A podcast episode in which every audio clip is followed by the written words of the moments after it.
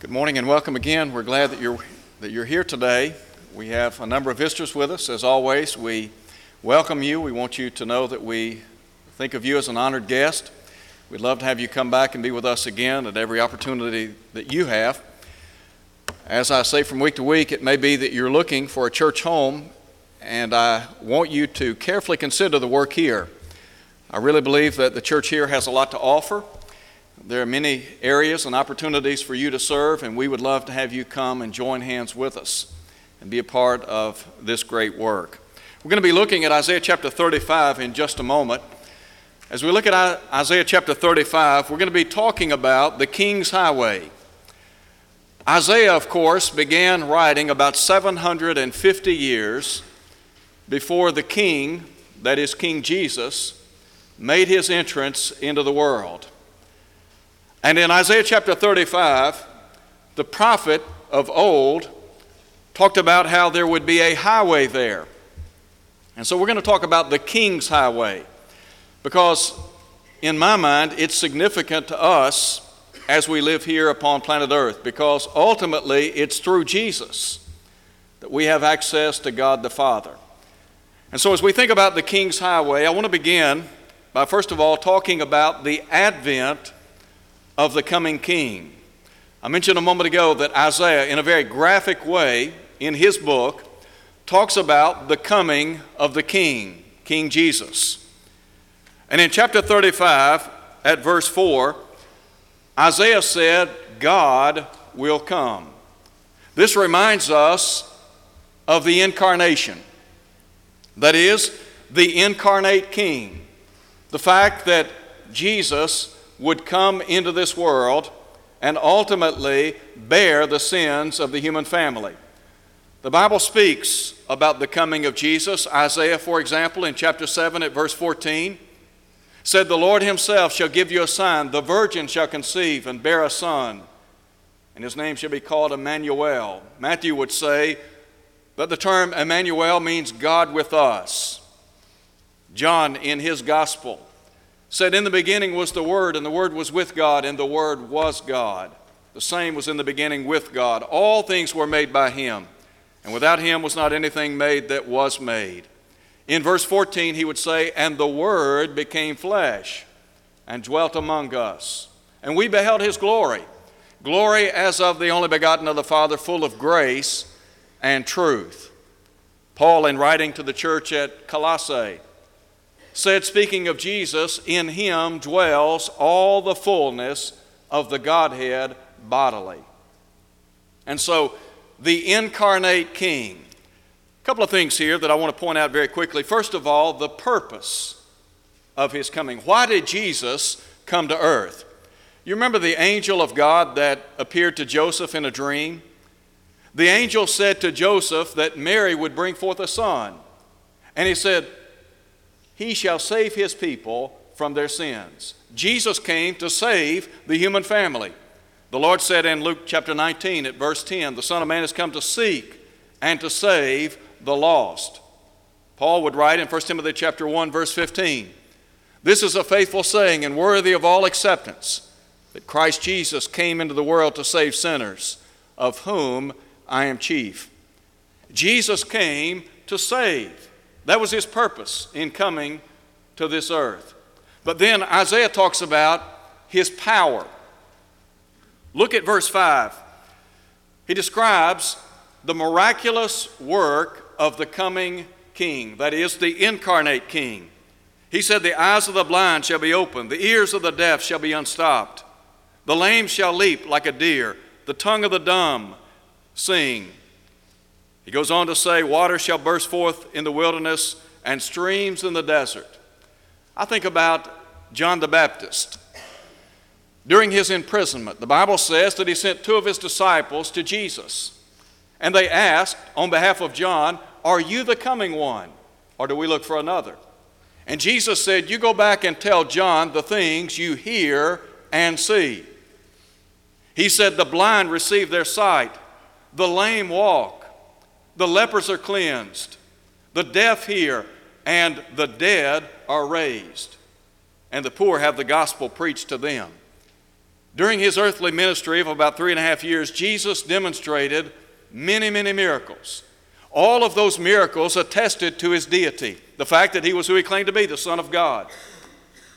And so, as we think about the incarnate King, there's a second thing I want you to see in connection with the advent of the coming King, and that is the transformation wrought by the Messiah or the King.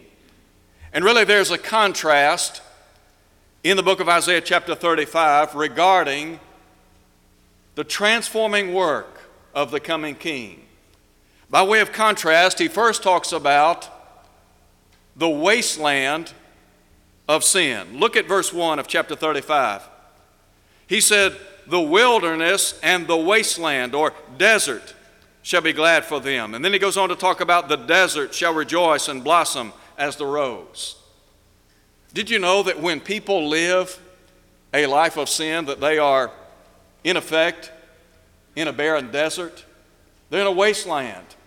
The Bible tells us that the devil seeks to bait people. Over and over again, the Bible talks about how the devil is always lurking and after those of us who belong to the human family. James would say in chapter 1 of his book, Let no man say when he is tempted, I'm tempted of God.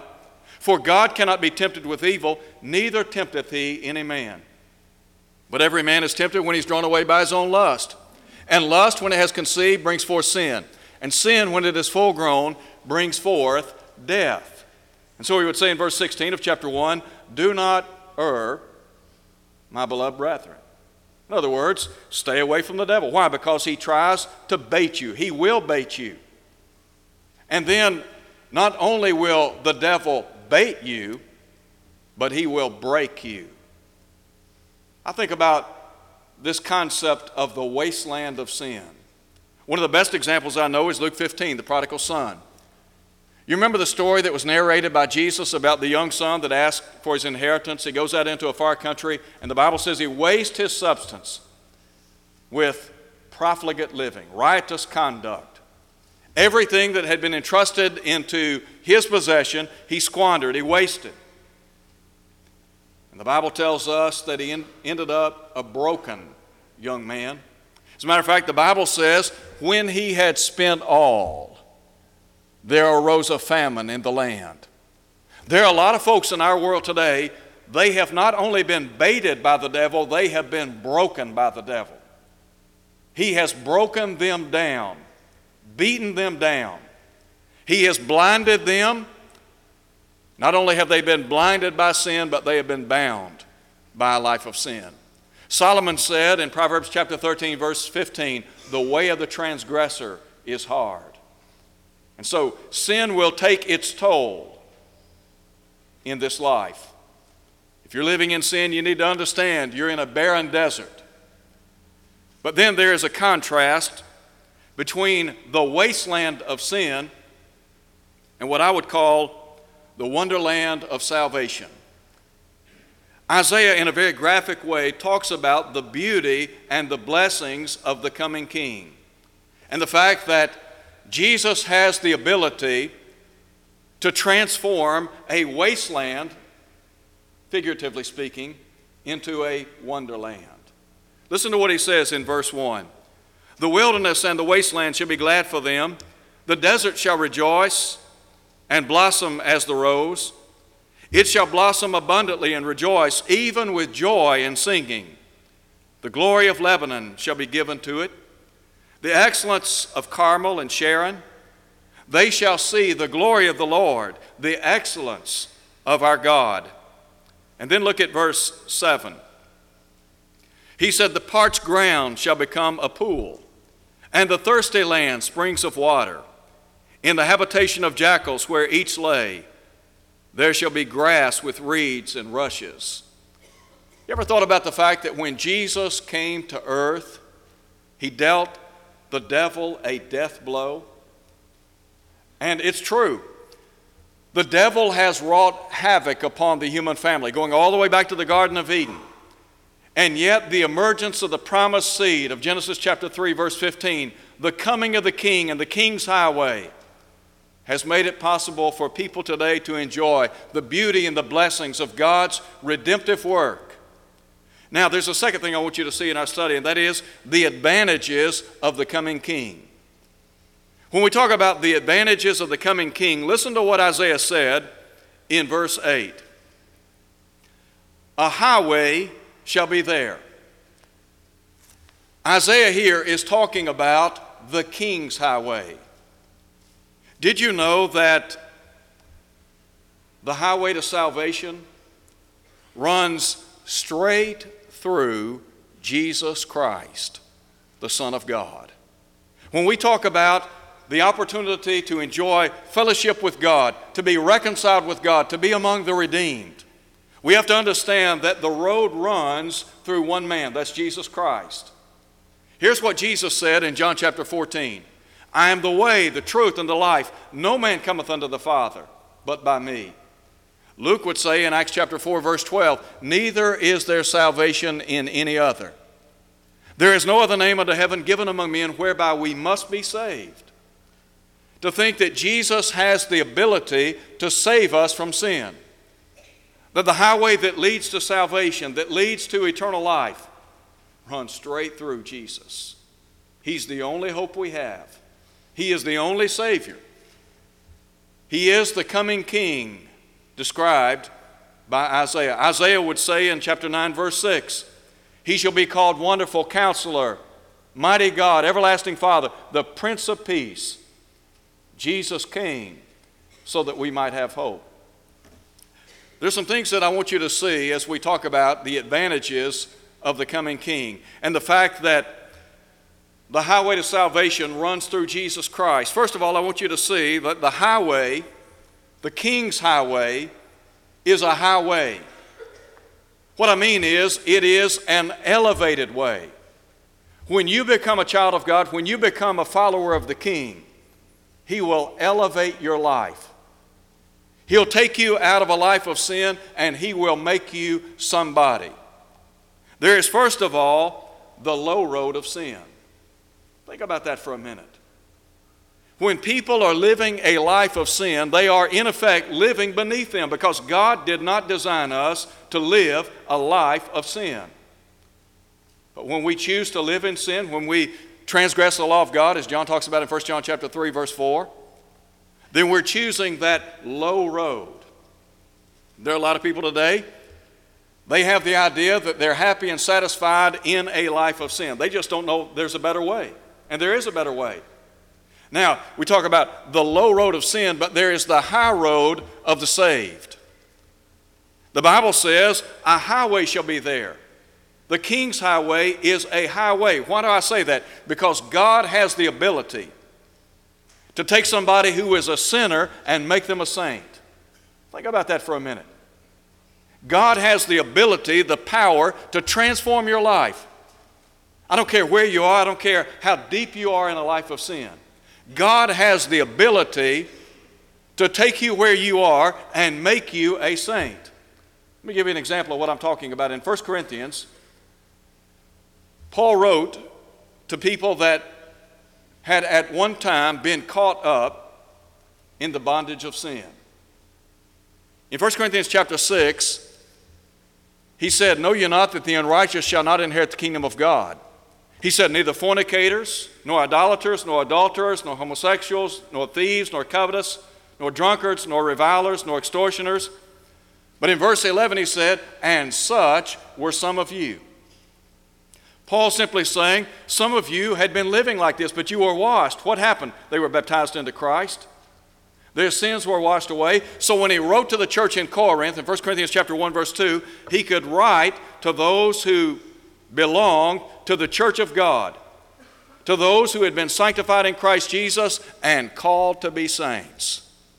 I thought those people were idolaters and adulterers and fornicators and homosexuals. That's right, they were. Past tense. God took them out of sin and made them a saint. The idea of being sanctified means to be set apart from one thing, that is the world, unto God. As a child of God, we have been set apart from the world unto God's service. We belong to Him. And so, the King's Highway is a highway. But then there's a second thing the king's highway is a holy way. Listen to what he says in verse 8 again. A highway shall be there and a road. It shall be called the highway of holiness. The unclean shall not pass over it, but it shall be for others. Whoever walks the road, although a fool, shall not go astray. Please listen very carefully. When we talk about the King's Highway and getting on the King's Highway, let me just put it as simple as I can.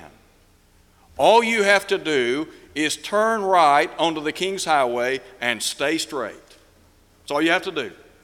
How do you turn right onto the King's Highway? Well, first of all, you come to believe that Jesus is who he claimed to be, the Son of God, that he is deity. Do you remember Peter in Matthew chapter 16? When Jesus had asked the disciples what people were saying about him?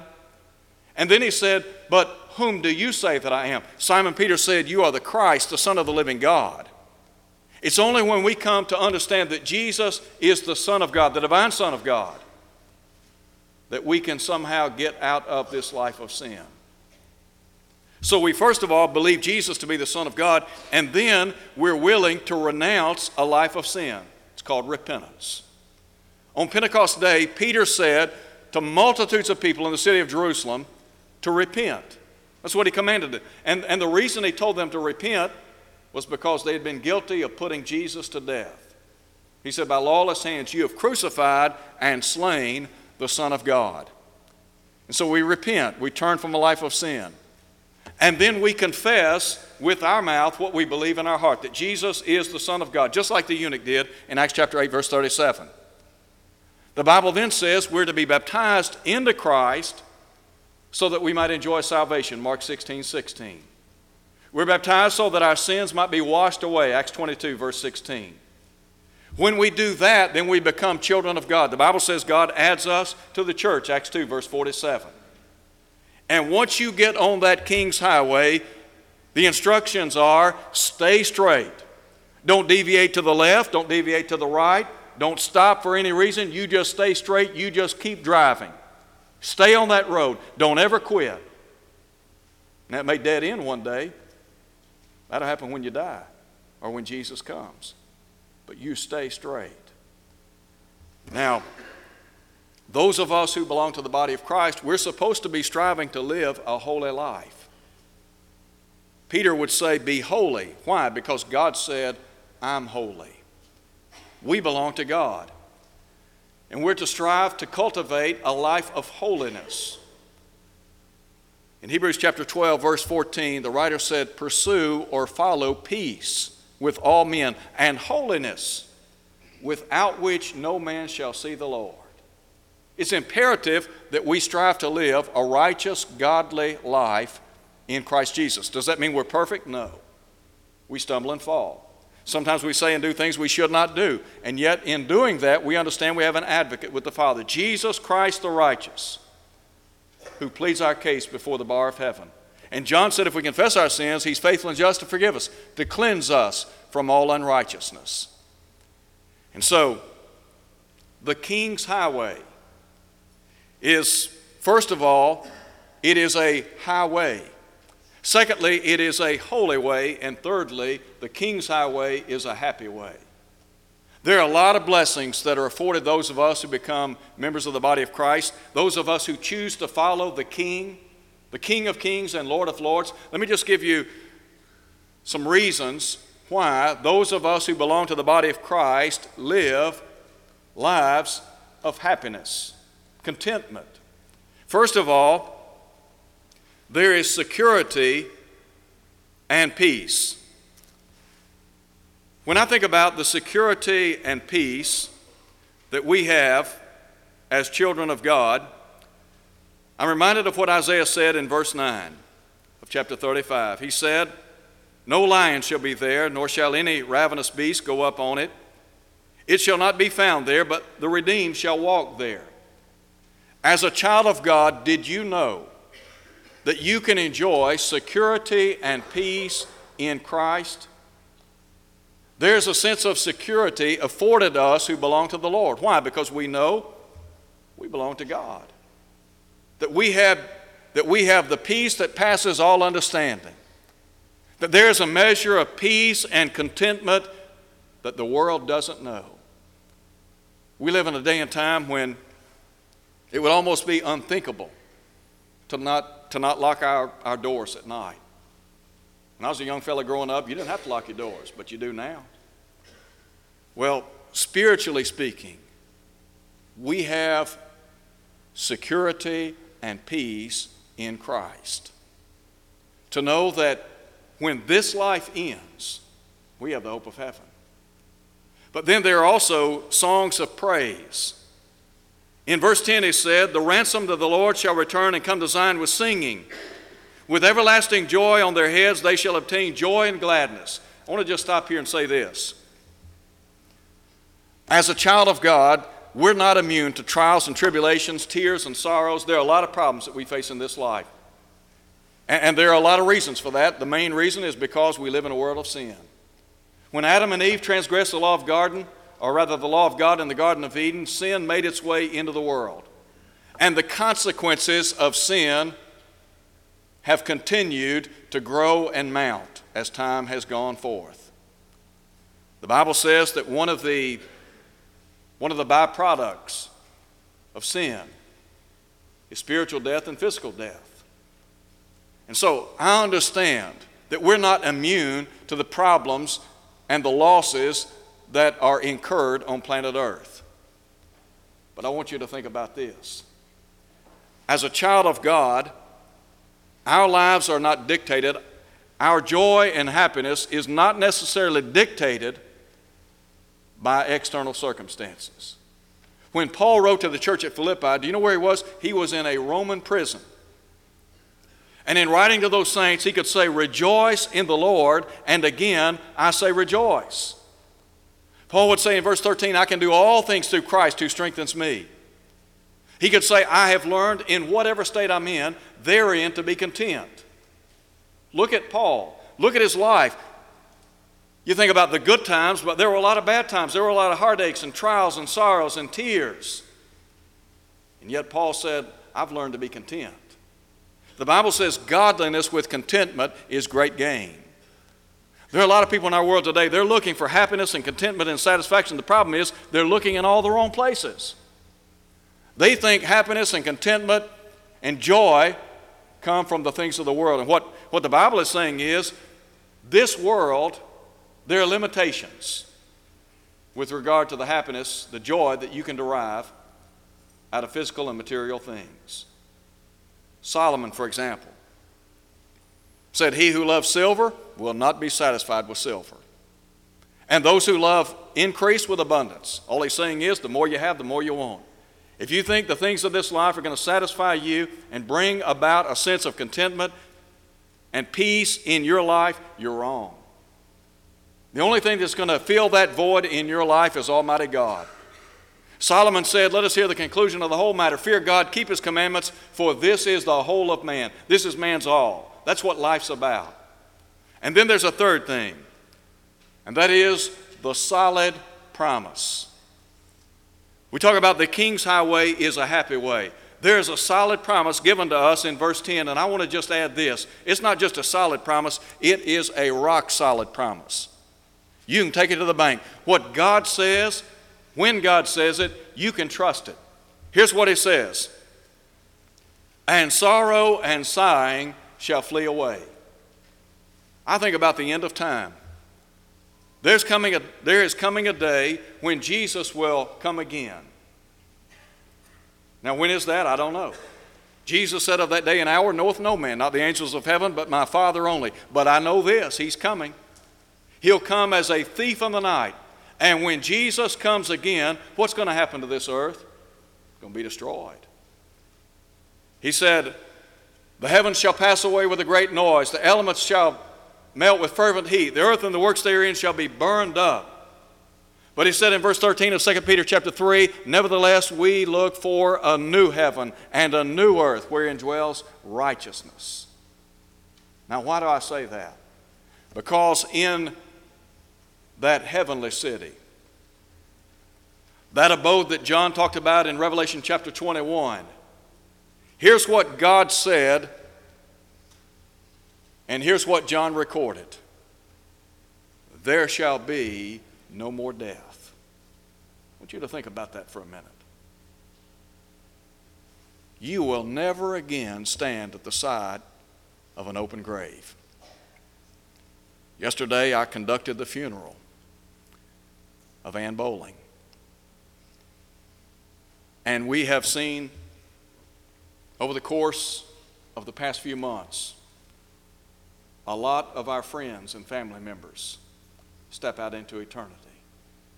We felt the sting of death. But God said there will be no more death. You can take that to the bank. The last enemy that will be destroyed is death. That's what Paul said in 1 Corinthians chapter 15.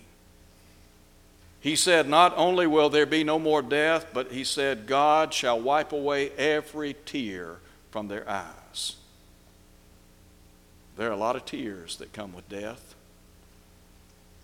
And it's difficult for us as members of the human family to cope with the grieving process. But John said, There's not going to be any more death. There's not going to be any more tears. He said, There'll be no more, there'll be no more sorrow. There will be no more crying. And then he said, Neither shall there be any more pain. The hospitals are full of people whose bodies are racked with pain. And the gamut of illness and disease in our society is wide ranging. But what God is saying is, you will never experience pain again. And so Isaiah is saying, sorrow and sighing shall flee away. Here's what John said These former things have passed away. They're gone, they're done, they're over. We'll never face them again. So, in closing, I want to ask you a question Are you on the King's highway? Are you living for the King? Paul said that Jesus is the King of kings and the Lord of lords. Is He the King of your life? Is He the Lord of your life? If He is not, today is the day, as Paul would say, of salvation. Today's the day to make it right. Today is the day to come home to the King, to come home to King Jesus, to live for Him, to obey the gospel, to do what they did on Pentecost Day, to repent, be baptized into Christ, so that every sin can be washed away, and then to live faithfully until death with the promise of the crown of life. If you're here today and maybe you're not faithful, maybe your life's not been what it ought to be, and you want to come home, I want you to know the King wants you to come home. God wants you to be in fellowship with Him. The Bible says, confess your faults one to another, pray one for another. We'd be happy to pray with you and for you. And the Bible says God will abundantly pardon, 1 John 1, verse 9. Would you come as we stand and sing?